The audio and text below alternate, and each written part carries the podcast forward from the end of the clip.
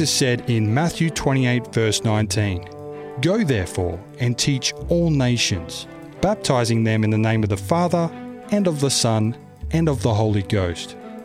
Welcome to Go Teach All Nations, bringing you Christ's teachings through Australian and international speakers. And here is today's presenter, Chad Kreuzer. Let's bow our heads for a word of prayer. Heavenly Father, thank you for the opportunity to study your word and science. Bless us with your presence. In the name of Jesus, amen. All right. Now, we looked at some things last night. We're going to move into enlarging the frontal lobe. We'll look at that in a little bit.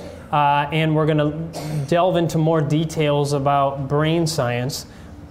But one of the things we looked at last night was how God made nature for our happiness.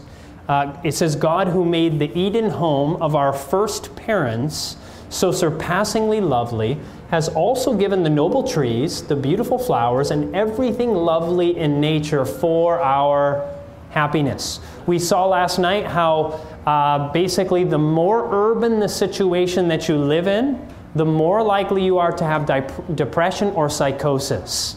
This was a massive study of 4.4 million people in Sweden, and they found that the more urban environment you lived in, and when they looked at America, a study was done in the United States looking at that too, and the statistical rate of happiness goes from the city is the least happy place in America, and it statistically gets better and better and better as you get to smaller areas until you go to actual living out in the country. Those are statistically the happiest people in America.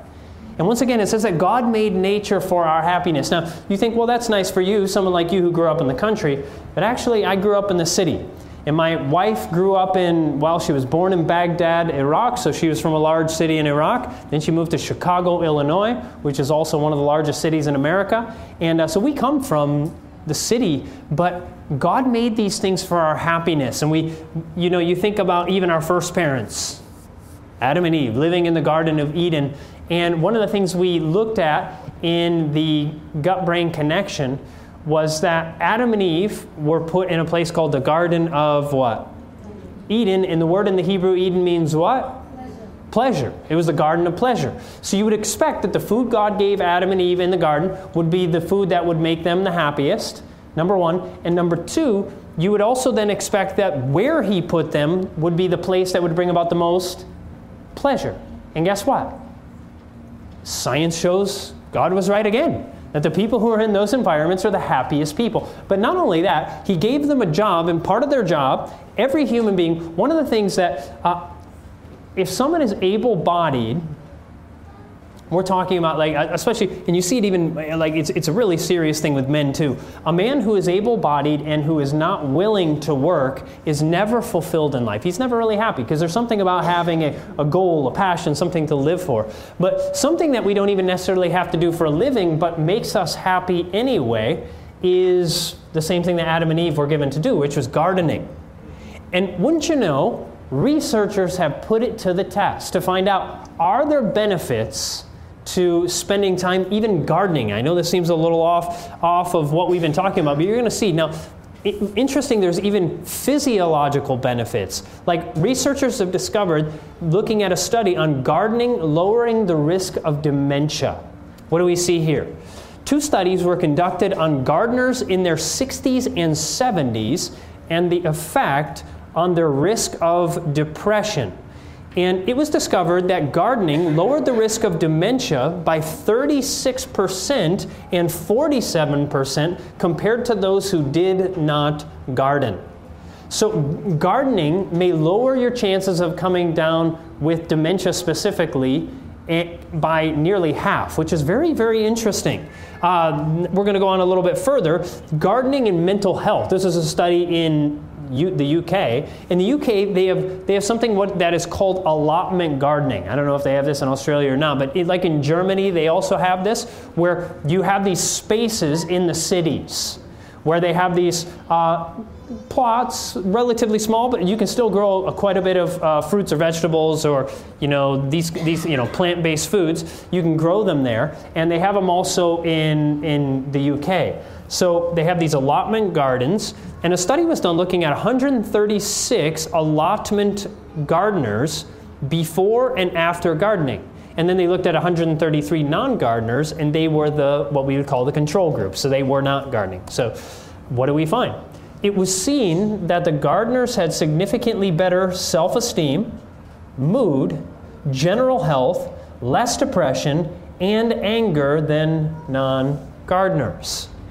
Very interesting. So Ellen White told us that God gave us nature for our happiness, and research now bears that out very interestingly. Uh, gardening and psychiatric disorders. A study was conducted on people with psychiatric illness to see the effect of horticulture classes versus sheltered workshop training. So you either have a class on, you know, growing plants and so forth outdoors or you have some kind of indoor class. What did they find? The classes were over the course of 2 weeks and there were 10 sessions the people took what's called the DASS 21 score, or the Depression and Anxiety Stress Scale. So, a psych- psychiatric test to see how is your mental state. And they found that the gardening classes had significantly more benefit when it came to depression, anxiety, and stress. So there really is something about getting into nature. Now, when it comes to the gut brain connection, researchers are now looking into the, the benefits of beneficial microbes, beneficial bacteria that is found in the soil. Very interesting. That they're now even testing this for levels of cancer fighting ability and so we're seeing that there are potential benefits to getting your hands dirty. Many people today, because we live in a hyper sterile environment, right? Where we want we want our hands, we want constantly clean hands, and, and it is good to wash our hands. I'm not negating that. But the reality is is getting out there in the soil, you know, we get afraid if our kids get their hands a little dirty in the soil, but the reality is it's beneficial for them. It is actually beneficial both for their immune system potentially and for their mental, you know, like their cognition, their happiness, and these kinds of things. So we may be afraid of these things, but we were made to get our hands in the soil. This is, this is a part of what we were literally made to do. So you would expect actually that there's some benefits from this, and sure enough, there are. Now, so here are some of the things we see. Some of the so there are benefits to depression, to anxiety, to stress, all of these different things. Now, this is very fascinating. This was an American psychologist by the name of Benjamin Rush, all the way back in 1812. And you may think, why would I care what a scientist thought over 200 years ago? I mean, that's totally irrelevant, you might think. But notice what he says in conjunction to what we have just seen with the new studies that have come out. So these have been, uh, you know, studies as of late, meaning modern studies. But notice what happened, what psychologists noticed over 200 years ago. Notice what he said. Now, uh, this wording is different than we would use today, obviously, different time period, different wording. But he says, it has been remarked that the maniacs, now that would be just a term for people with severe psychiatric disorders. He wasn't putting people down or mocking them, it was just what you would call people with severe psychiatric disorders.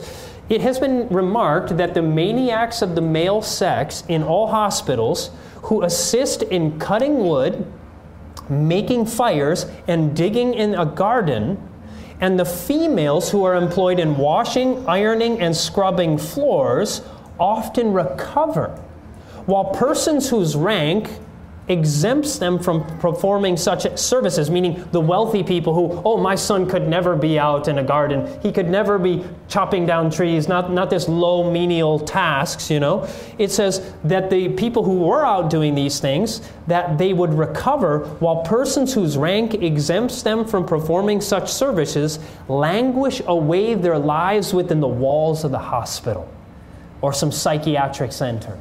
Isn't that interesting? That this is not something that we've just discovered, but it was noticed long ago that people with severe psychiatric disorders, one of the great things you can get them to do is get them out in nature, interacting with nature, gardening. For the men, you know, chopping down trees and building fires and doing these practical things can actually help reverse, in some cases, their psychiatric disorders. And this is what the research is now telling us. Now, this is gardening and BMI, which stands for Body Mass Index. Basically, it's an equation that has to do with your height and how much you weigh. And uh, so lower BMI uh, within within a healthy range is healthier, and then you know too high you get in the overweight and in the obese range.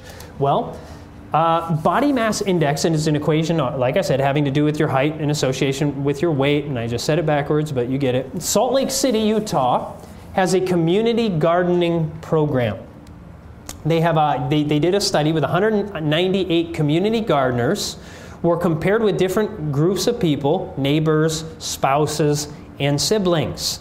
And the gardeners had significantly lower body mass index than the control groups in the study. Now that makes sense because you're out in you know working and so you're using your body. But also when you grow food what do you want to do with that food? You want to eat it right? You want to eat it even more than you want to do when you buy it from the grocery store right because you grew it. And so you're excited. And even if you don't like that particular vegetable as much as some other things, you want to eat it because you you grew it, right? And so you're more likely probably to eat more healthy food, what we would call whole food, than you are just getting it at the grocery store.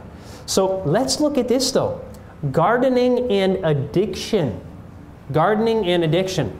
Gardening is being used in the state of Illinois, where my wife spent a good chunk of her life, to help women who have been struggling with addiction, and it seems to help them fight the urges to go back to their addiction.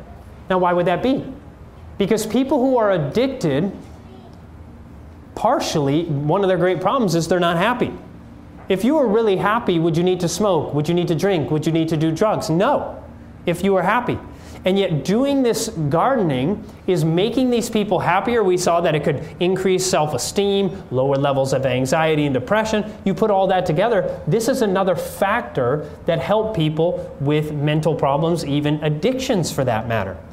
And a study of over 800 people was done, and it found that individuals who gardened had better energy levels, optimism, and zest for life than non-gardeners. I mean, how many things do you know of, of know of that have this many psychiatric benefits? And isn't it interesting that this is what God created man to do in the very beginning? This is really incredible to me. And you know, it's taken many years to do the real research to see it, but now we know it's the case. So we're looking at the healing garden. Scores of studies have been conducted on gardening and how it affects health. So, what we've just seen, kind of summing up what we've just seen, is that gardening has benefits on levels of anger, anxiety, body mass index, mental function, depression, fatigue, life satisfaction, meaning happiness, loneliness, mood, self esteem, tension, and vigor. Do you want some of those benefits in your life, right? I mean, like, who doesn't want what these, these studies have found? You know, we all want it. But one of the things is, is as a society, we've gotten further and further away by and large from nature. And as a result of it, we're getting further and further away statistically from being significantly happy. I showed you in the United States, about 33% of Americans say that they are happy. So that means two thirds of people in the United States are unhappy. We saw that in the, in the country of Australia, that nearly 50% of people in Australia over the course of their life will have some psychiatric disorder. And so we realize that people are struggling. I mean, this is a very wealthy country where you have fantastic weather. And why would it be that 50% of people nearly come down with some kind of psych- psychiatric disorder? It's because money and a beautiful place to live don't guarantee happiness. They don't guarantee it. The reality is is living the life that God intended us to live, and one of the things he intended us to do is spend time in nature, specifically even in gardening. And uh, you know, so look at this. If God knew that gardening was so beneficial, Why didn't he just tell us? Maybe he did, right? So, exercise in the open air should be prescribed as a life giving necessity. And for such exercises, there is nothing better than the cultivation of the soil. Let patients have flower beds to care for or work to do in the orchard or vegetable garden. As they are encouraged to leave their rooms and spend time in the open air, cultivating flowers, or doing some other light, pleasant work, their attention will be diverted from themselves and their sufferings. It will be beneficial for them. You know, my wife and I, we grew up in the city. We're in the city all the time, and we love traveling around, visiting with people, presenting and ministering to people, working with people who have, you know, uh, questions about the Bible, working with people to help reverse diseases like, you know, diabetes. Uh, you know, we love to teach on heart disease and, and reversing depression. And these things can be done. Uh, but you know, we also personally wanted to spend more time in nature, and so for years we wanted to do it. But the Lord opened the door for us to do that. Just a couple years ago, we bought some land, and uh, just give you a look. So we bought some land, and we spent last summer uh, cutting down the trees. We happen to be in an area you'll see here with absolutely no mountains. We have the, you know, we're in the absolute flatlands of Michigan. So you can see here, we get above the trees. It's totally flat there, right? I mean, we're next to the national forest there, and so we can hike off into the national forest. I spent the tree with Fadia felling trees and cutting them down, and, uh, you know, it's a lot of work to do all that, but we thoroughly, thoroughly enjoyed it. And it was just, it, it was an incredible experience. So here's the thing, though. My wife and I, we, you know, there was no house there, it was just trees. And so we had to cut the trees down, so we had to sleep somewhere. So we got a tent and just, we literally slept on the land. And there's no toilet, no running water, so we'd have to bring jugs of water and you have a shovel for the toilet. And, um, you know, it's wonderful that I have a wife who can handle those kind of things, you know. And, uh, on top of that, you know, we you hear animals at night. You hear the coyotes howling, and you hear the uh, actually are literally within a hundred, probably not even hundred meters from our tent. Uh, there, our fr- our neighbor has a, a camera where it takes pictures of moving animals. You know, and he sends me a text, and he's like, "It's a bear," and he says this, this guy was right by you guys recently, you know, and uh, just down the road from us, we saw a large mother bear with her two cubs, and uh, we know they're out there, um, and we hope they don't maul us while we're out there, you know, we're hoping to avoid that. But it's such a blessing. You know, for a guy like me, I mean, I'm a video, you know, I'm into video production, produce documentary films, pretty impractical. You know, I mean, I can make films, that I know how to do, but when it comes to like the practical world, I don't know a ton about it. So I basically had to learn out there. You know, I had to cut these. Somebody taught me how to cut the trees down because you can literally kill yourself very easily doing that. Uh, but you know what? Like, it makes you feel like a man cutting down trees. You know, like, you know, it's like a bunch of sissies who, you know, we've never done these things, but you do it, and you're like, ha, this feels good. You know, super workout. And I'll tell you what, you want to get in good shape come spend a couple months cutting trees down with me. You'll get in some fantastic shape. I mean, like, you'll use every muscle in your body, I guarantee it. It's incredible, actually. But uh, so we just, we had a fantastic time doing that. Uh, spiritual benefits. I pray more out there than I pray anywhere, partly because every tree that I cut down, I realize could kill me. And so I'm praying that God will spare my life with the next tree. Literally, I'm praying that. And uh, just a great experience that doing something that you know, I, to be honest, I've been interested even before I, you know, became an Adventist or whatever. I, just the idea, like, of, of being more independent. I love that idea. That's just to me, there's something kind of, I don't know, something you, to look up to. But I share these things. It's been a great blessing to us. And we're told, you can see it within Scripture. There's evidence within the book of Revelation, the book of Matthew, that the further and further toward we get toward the end of time, the more and more we need to be considering when do we personally need to start moving to the country. And you may also say, Chad, but, but I, am not interested in that. I don't like that. Um, the reality is, is we're told that God desires that we would love to see the things of beauty in nature. Because some of us aren't used to liking nature. We're afraid of nature, like Lot in the Old Testament. You may remember Lot, true story, it's right in the Bible. Lot was told to flee from what city?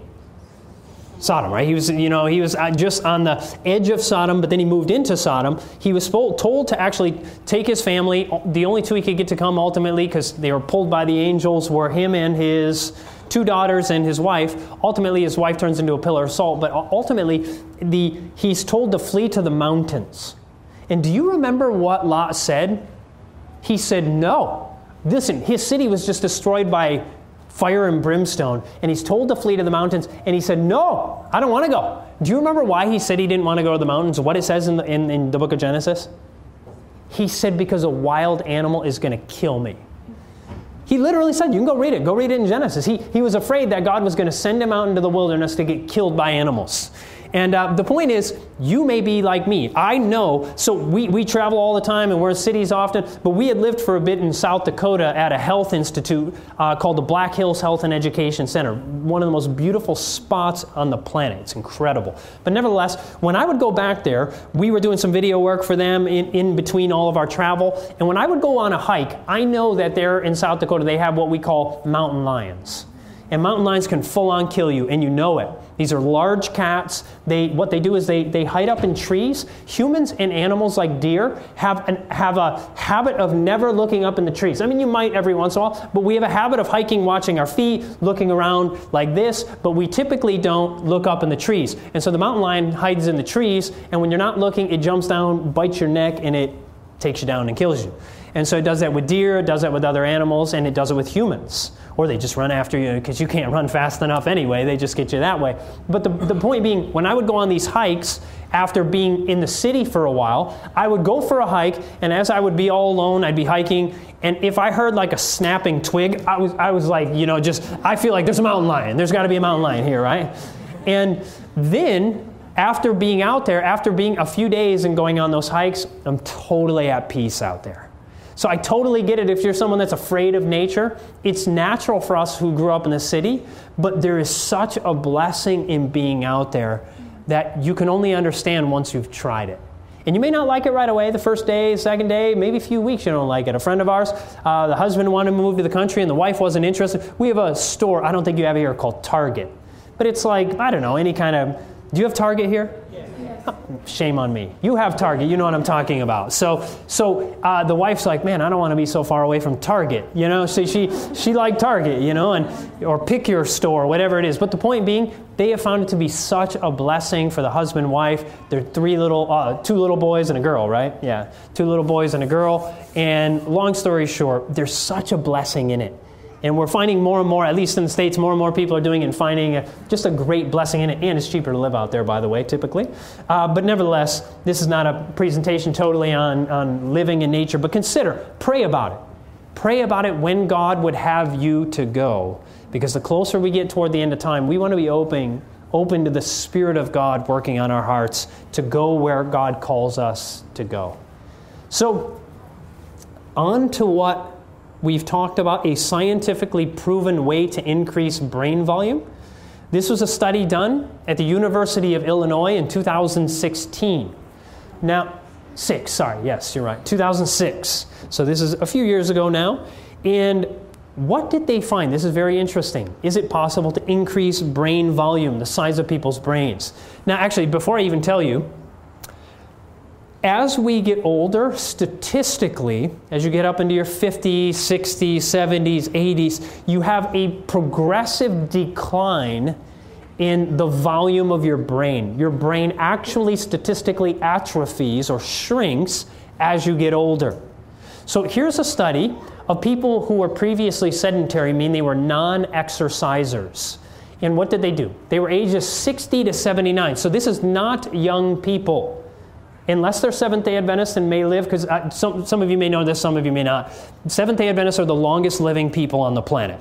So when they're 60s and 70s, they're just getting started, right? so these people, you know, uh, they, they live, you know, they're the longest living people. This is what, you know, when they looked at the blue zones around the world, you had the Okinawans, you had the Sardinians, you had pe- certain, certain group from Costa Rica, and then you had the Seventh day Adventists. And the only group that's increasing in longevity are the Seventh day Adventists. You know, National Geographic has done study stories on this. And uh, interestingly enough, so these people ages 60 to 79 uh, what do we see? They took these people who were previously non exercisers and they put them on a cardio exercise program over the course of six months. What does that mean? They put them on an exercise program. I think initially it was simply walking by getting up their heart rate. For these people, getting just simply walking, getting up their heart rate over the course of six months. Now, the control group did non-aerobic toning and stretching. So they're doing some, you know, maybe kind of kind of stretching exercises and so forth uh, to be the control group. And they did MRI scans on their brains. Now, what was the result? The result was the group that did the cardio exercise program. Remember, cardio has to do with cardia, your heart, and so getting your heart pumping. The group that did the cardio exercise program they ended up increasing their frontal and temporal lobe volume in the experimental group. So, meaning you can actually physically increase the size of your frontal lobe by getting out and doing what? Cardiovascular exercising. So, and think about this, by the way. What is one thing you're not doing while you're spending a lot of time on your phone or on a computer or playing video games? You're doing less exercise, right? So that is obviously one of the factors that is impairing. You look at children today. When I was a kid, what did we I mean, I, what did we do when I was a child? We were out on the street every day. We were riding our bicycles. We were uh, running around with friends, playing games, but it was outside most of the time. You'd climb trees, you'd do whatever, but it was outside. But many times today, people are afraid to let their children outside, and I understand.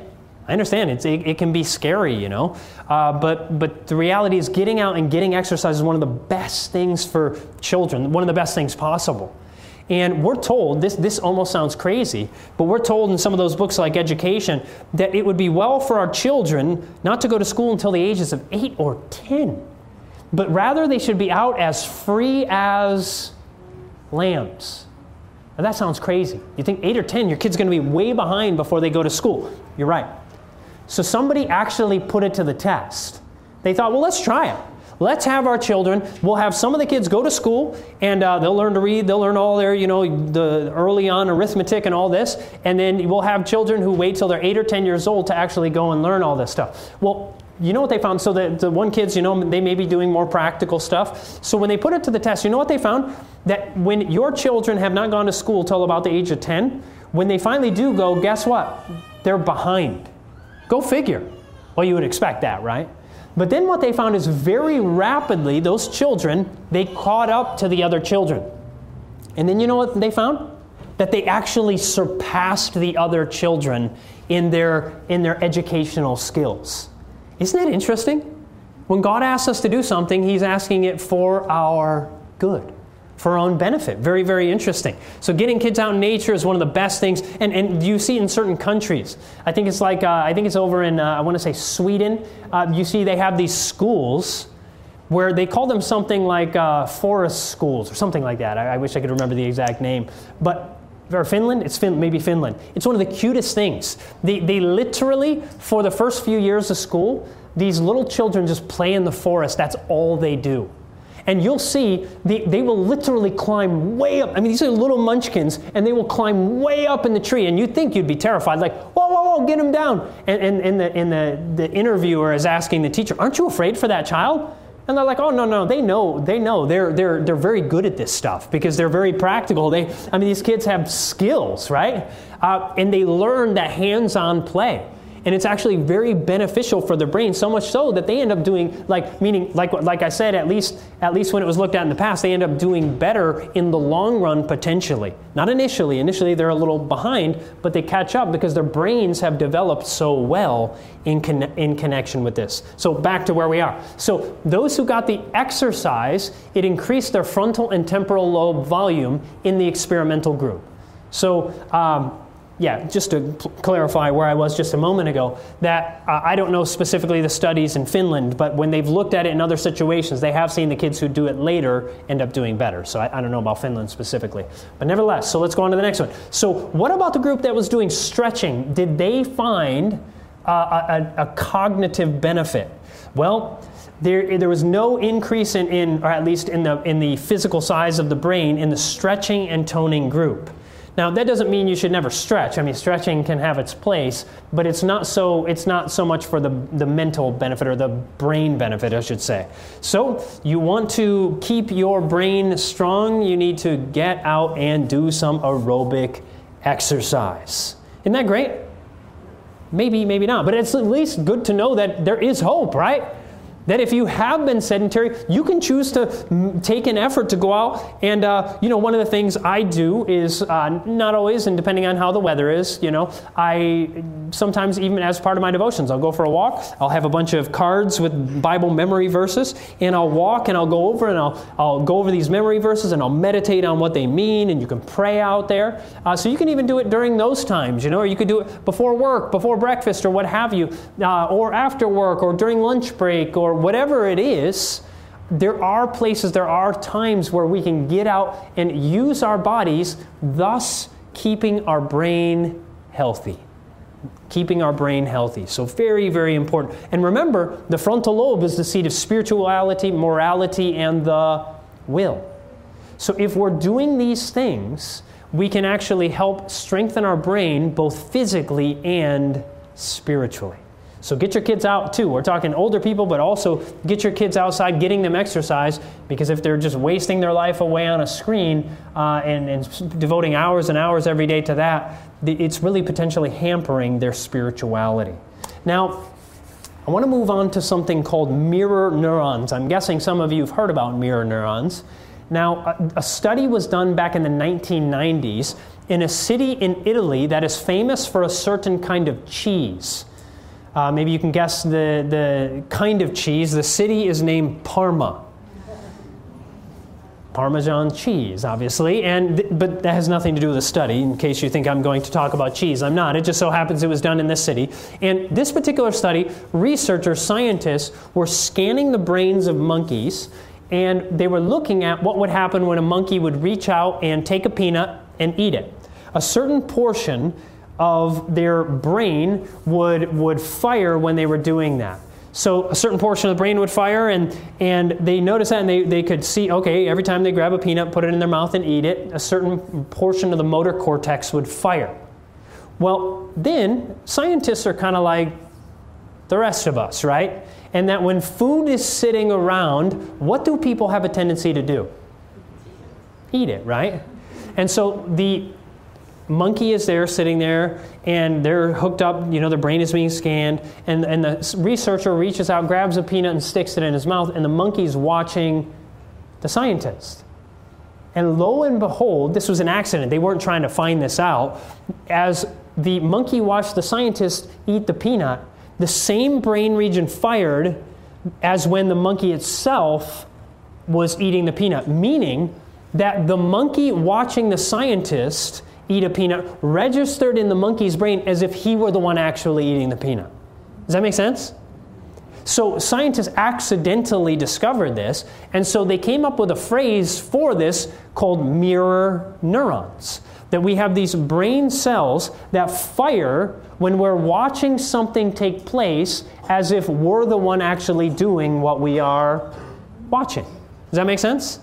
Mirror neurons. Now, this is fascinating to me because Jesus himself gave us insight into this 2,000 years ago. He said in Matthew chapter 5, verses 27 and 28, You have heard that it was said by them of old time, You shall not commit what? Adultery. But I say unto you that whosoever looks on a woman to lust after her has committed adultery already with her in his what? In his heart. So Jesus said, when, when, you, when a man looks on a woman to lust after her, he's committing adultery already within his heart. Now, little side note in the Hebrew Bible, in the scriptures, the, the word heart is synonymous with the mind. We see that in Proverbs chapter 23, verse 7, which says, As a man thinks in his heart, so is he, right? So, meaning the heart and the mind are synonymous in the Bible. And so, what do we see here? Jesus says, when you look at a woman to lust after, you're committing adultery in your heart. Now, think about that. Jesus recognized that when, when someone's looking and lusting after somebody, all of the emotions, all of the physiological pathways begin as if they were actually doing the same thing. The same hormones that begin to surge through the body when someone is in the act begin to take place when somebody just watches and goes over it in their mind, right? It is a mirror, just like we saw this morning. Sin is not just a spiritual thing, although it is spiritual, it is also physiological. It's part of us. It's part of our, our endocrine system, our hormones, and these kinds of things, and it is a part of our brains. Now, King David, did he know what it was like to lust? Yeah, right? He knew what it was like to go on the internet and see things he shouldn't be looking at, right? He was up on the rooftop of the palace, and there's a woman up on her rooftop doing what? She's bathing. My wife happens to think she might have been doing it on purpose in front of the king. I don't know. You can ask her later, but uh, we, we don't know for sure. But maybe she did, maybe she didn't. Maybe she was trying to capture the attention of the king. I don't know. Maybe not. But either way, he saw her and he was attracted. And uh, long story short, he has her brought in and they come together. And long story short, there's a baby and there's a whole process to the deal. Uh, but long story short, David at some point recognizing you know, recognizing the importance of what you look at. It's interesting, this is not David himself, but Lamentation says in Lamentations chapter 3, verse 50, 51, my eye affects my heart. Interesting. My eye affects my heart. What you look at affects your mind and your emotions, right? My eye affects my heart. And David himself did say this next verse in Psalms 101, verse 3 I will set no wicked thing before my eyes. I hate the work of them that turn aside. It shall not cleave or adhere or stick to me. Psalms 101, verse 3. So if I set no wicked thing before my eyes, it will not stick to me. The things that stick to me are the things that I look at and the things that I think about. If I'm not looking on these things, they don't become a part of me. And so, you know, there's a, there's a little children's song that parents use to help teach their children about neurology. And it goes like this Be careful, little eyes, what you see. Right? Do, do they have that song here? Okay, be careful, little eyes, what you see, right? We don't think about it as neurology, but the reality is, is like if, if a child doesn't watch it, they're not as likely to be tempted by it. Just to give you an example, you don't need all of this science that we've just looked at to tell you about mirror neurons. You can see it in a four or a five year old boy. If a four or five year old boy goes to a movie that happens to be a fighting movie what does he come out of the theater doing immediately? Right? Yes or no? Everybody knows that. That the little boy, because his frontal lobe is not fully matured until about the age of 25, he will immediately come out just repeating what he just saw. Right? Mirror neurons, right? But here's the thing you think, Chad, but I'm a man. I don't come out of the movie theater doing this, right? I'm sure you don't, because everybody would look at you like you're ridiculous, right? but here's the thing a man watches a fighting movie, and he comes out of the movie theater not swinging his arms, but he feels a bit tougher than he did before he went in there, doesn't he? It's true, right? He's no tougher than he was actually. He's a little less healthy. He's been sitting around for two hours doing nothing, right? Didn't help him a lick, right? But he feels like it did. Don't live your life through other people, right? Live your own life. But here's the thing so, setting wicked things before our eyes negatively affect us, and they register in our brain as if we are the one doing the thing that we are watching. Does that make sense? That's why it's so dangerous to watch things that are not healthy. To look at things like pornography, we are joining ourselves unto these things. It's becoming a part of who we are. And that's why Jesus warned us about this. And we talked about the plasticity, the changing of the brain. That our brain is changed by what we think about, right? Um, whether it's you know the London cab drivers. And somebody came to me here after the first message and they said, "Ah, that brought back memories. I was a London cab driver." So I told him, "You must have a massive hippocampus, right?" so he's got this massive hippocampus, and all of us have the stunted ones if we weren't there. Now, maybe you have a big one too from a great memory, but nevertheless. So thinking about a passage in the book of Isaiah, and this next passage, it, it, it kind of goes where you don't think it's going to go. It starts off in Isaiah chapter 33, verse 14. It says, The sinners in Zion are afraid.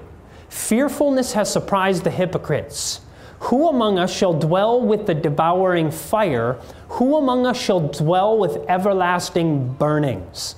This is a verse where, if you don't know what goes on after it, you might think this is saying, Who's going to go to hell? But it says, Who is going to dwell in the devouring fire? Who's going to live in everlasting burning, everlasting flames? So you're thinking it's probably going to say wicked people, evil people, the scum of the earth. But it says, The people who will dwell in fire, who will they be?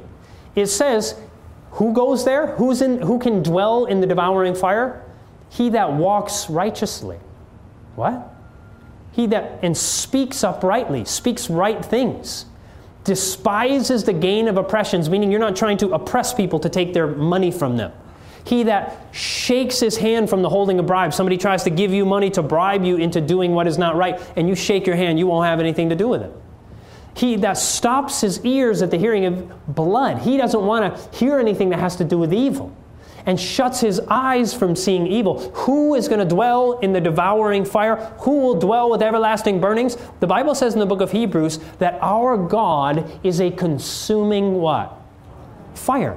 And so if you're going to dwell in the presence of God and not be destroyed, who are you going to be? Well, it's going to be those who walk righteously, speak uprightly, who shake their hand from taking bribes and, and don't listen to evil things. Be careful, little ears, what you hear. Right? There's a Father up above, right? So we ought to be careful what we see, careful what we listen to. There's certain music, there's certain television programs, all of these things that can negatively impact us. Now, I figured it was the case. I didn't have any scientific research to back it up initially. I figured that, okay, so what we look at registers in our brains as if we're the one doing it, but I figured it must also be true that what we read registers in our brains as if we're the ones doing what the book characters are doing. Well, guess what? It turns out they did a study on that. Reading and mirror neurons. UCLA, University of California, Los Angeles researchers show that specialized brain cells known as mirror neurons activate both when we observe or look at the actions of others and when we simply read sentences describing the same action. When we read a book, these specialized cells respond as if we are actually doing what the book character is doing. So you read about some book character, and uh, it registers in your brain as if you're the one actually doing it.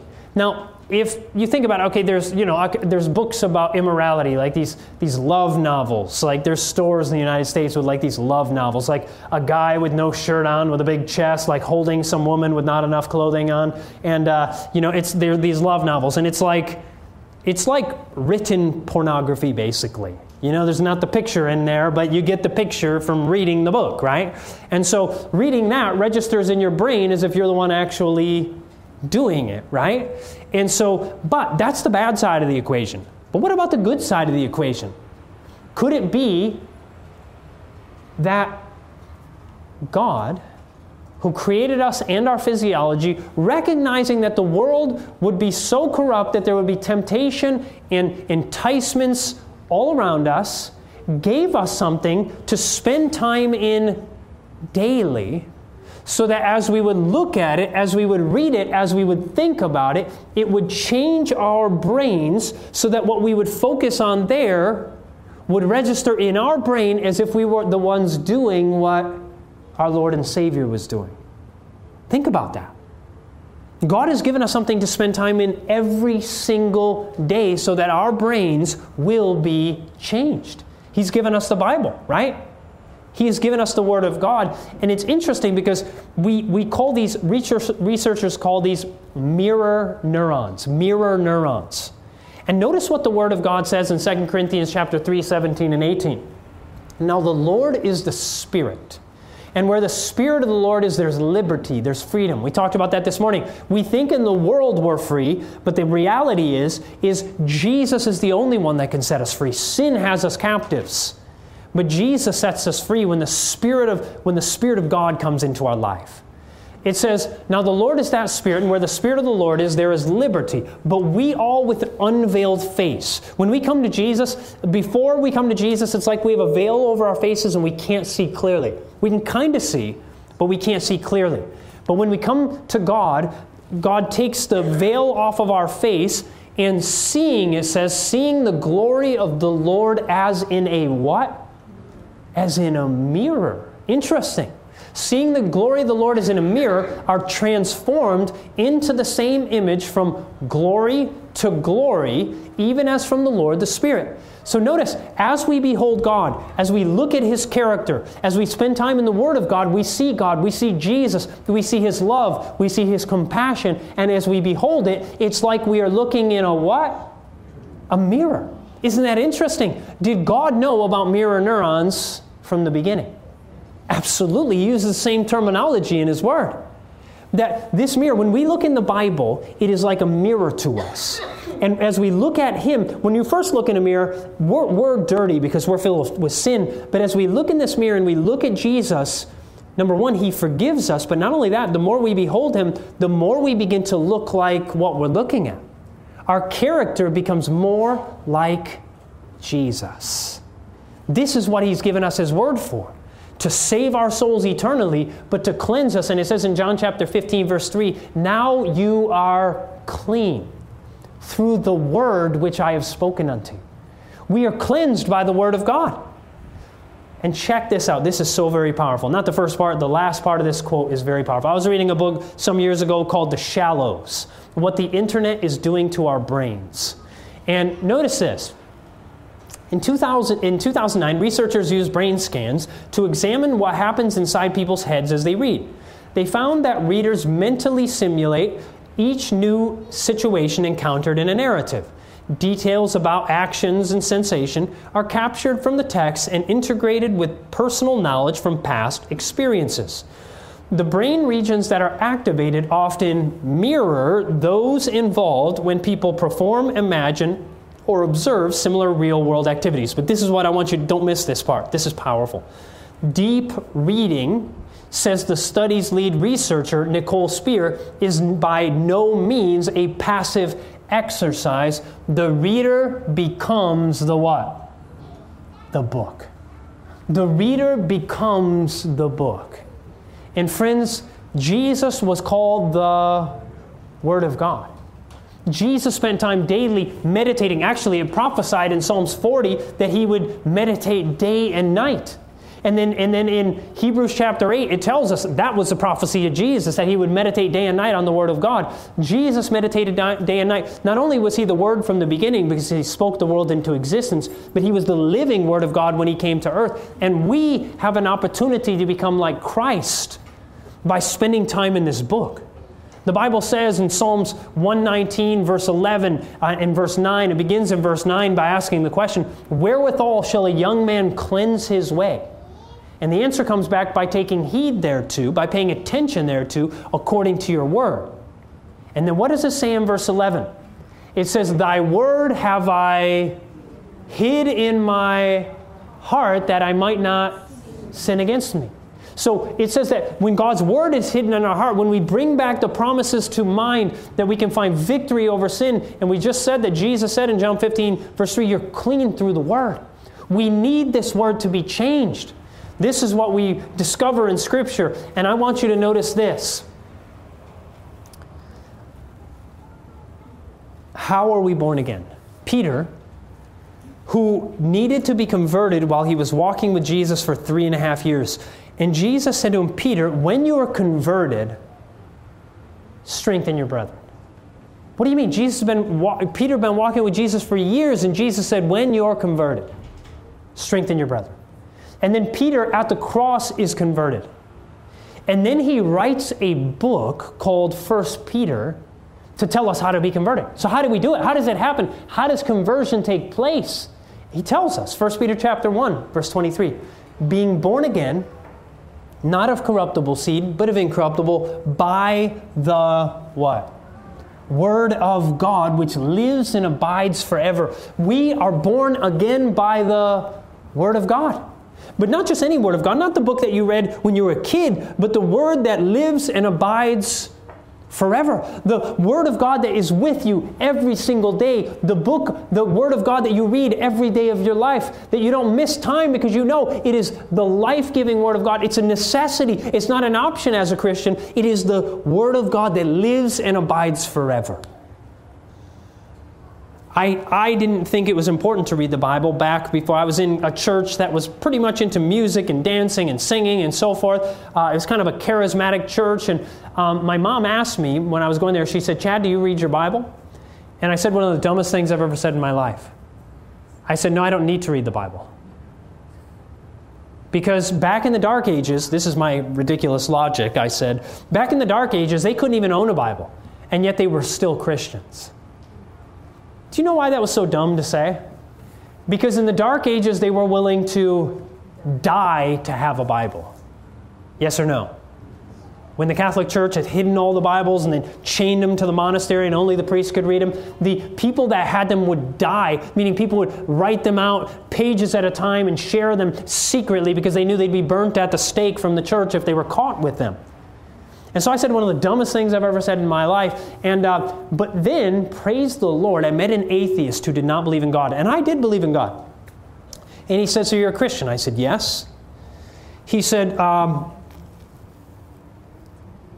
"Tell me the Ten Commandments."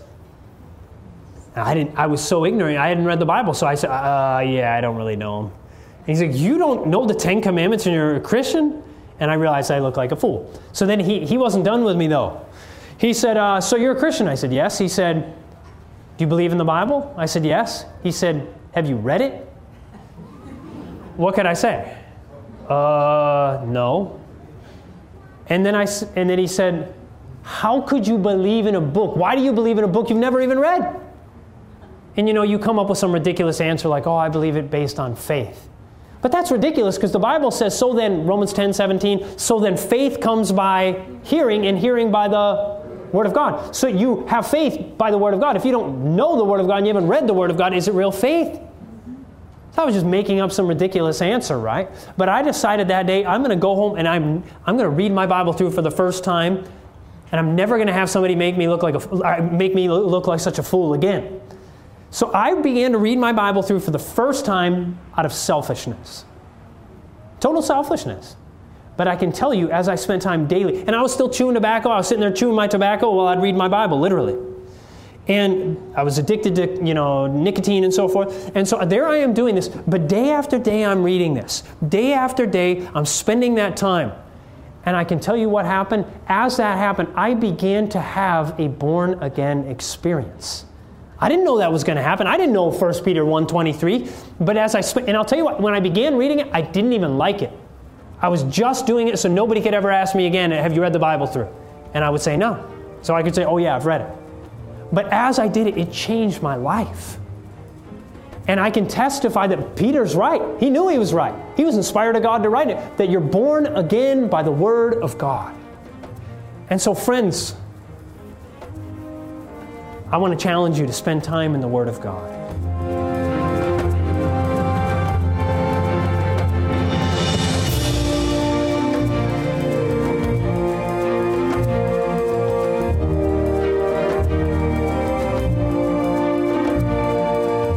This message was made available by the Waitara Seventh day Adventist Church. For more resources like this, visit waitarachurch.org.au.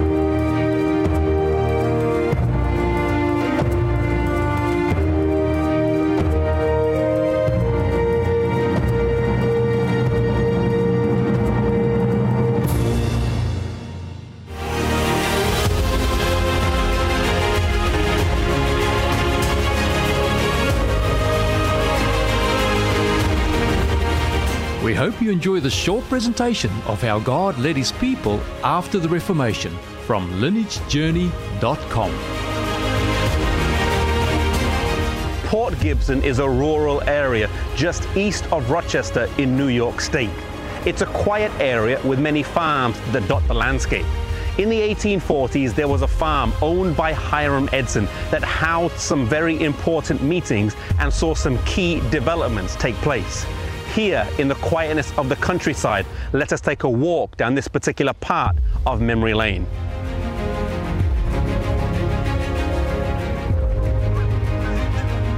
After the 22nd of October 1844, the Advent believers were terribly disappointed as their hopes and dreams had been shattered and destroyed. Hiram Edson was no different. He was confused as he believed that his study of the prophecies had been accurate, yet Jesus hadn't come. How would they reconcile this? Did they have the date wrong as some had suggested? He didn't think so. The dates and calculations had been solid. Did they have the event wrong? Well, they must have because Jesus hadn't come. But what else could it mean?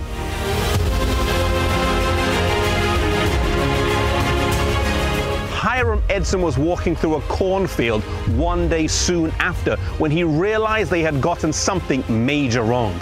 They had been so focused on the parable of the ten virgins in Matthew 25 as it seemed to match the events of 1844 that they had missed Christ's other wedding parable in Luke chapter 12. In Luke, it says that we must wait while we wait for the Lord to return from the wedding. He also realized that in Daniel 7, it says that the Son of Man would come to the Ancient of Days rather than to the earth.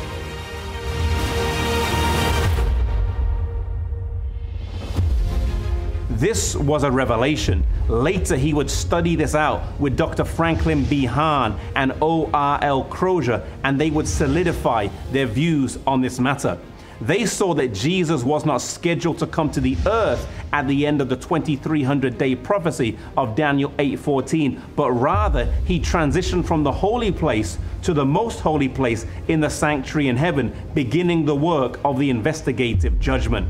It was Owen Russell Loomis Crozier who wrote the first issue of The Day Dawn in March of 1845 that explained the reason for the delay in Jesus' return and preserved the historicist framework of Daniel 8 and 9.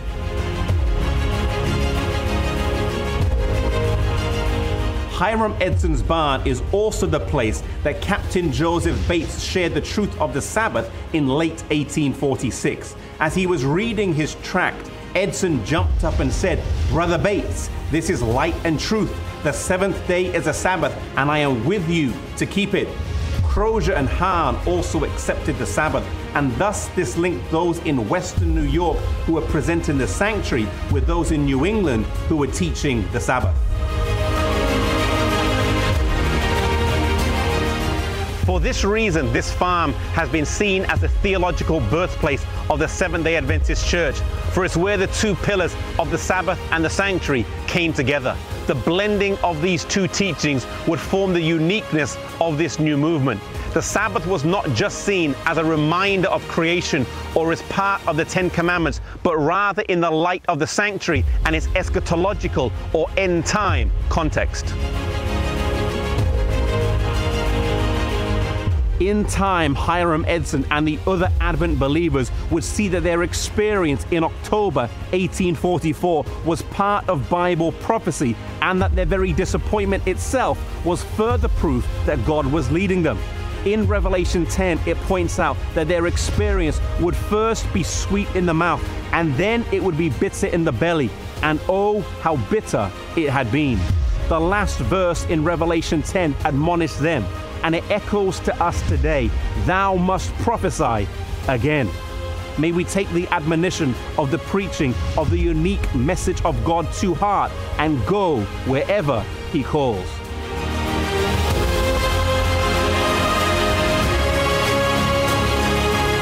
To view more episodes in the series, visit lineagejourney.com.